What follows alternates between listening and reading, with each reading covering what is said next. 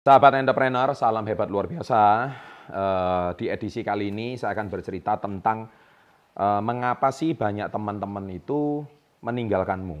Ya, banyak teman-teman males dekat denganmu. Satu persatu teman kamu meninggalkanmu. Setelah yang satu ini.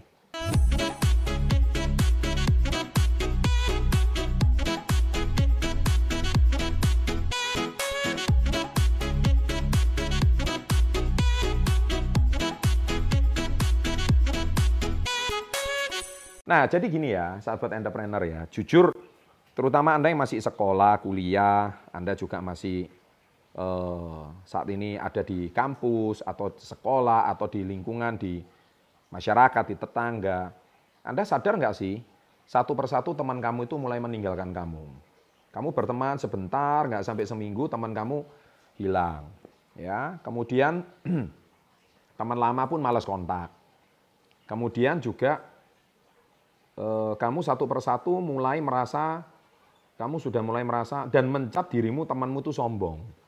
Ya, padahal sadar nggak bahwa kamu itu sebetulnya yang bermasalah. Nah ini salah satu contoh ya. Salah satu contoh, kamu suka nggak kebiasaan kayak gini? Menelepon tapi itu harus langsung diangkat. Ya, jadi kalau telepon orang nggak diangkat tuh kamu marah.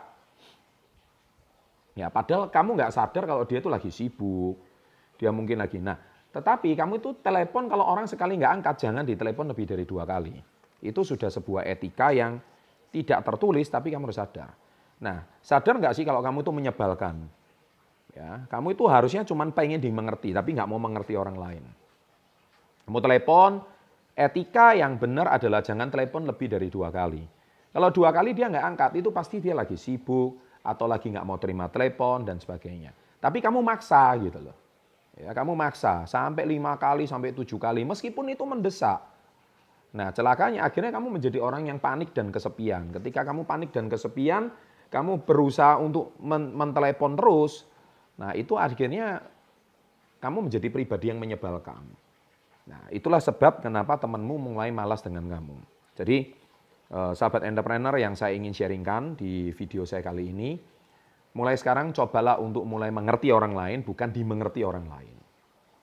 Mulai saat ini, kamu coba mulai paham akan perasaan orang lain, bukan cuma pengen dipahami oleh orang lain. Mulai saat ini, belajarlah untuk Anda itu mengerti perasaan orang lain, tapi juga bukan cuma kamu aja yang perasaanmu ingin dimengerti.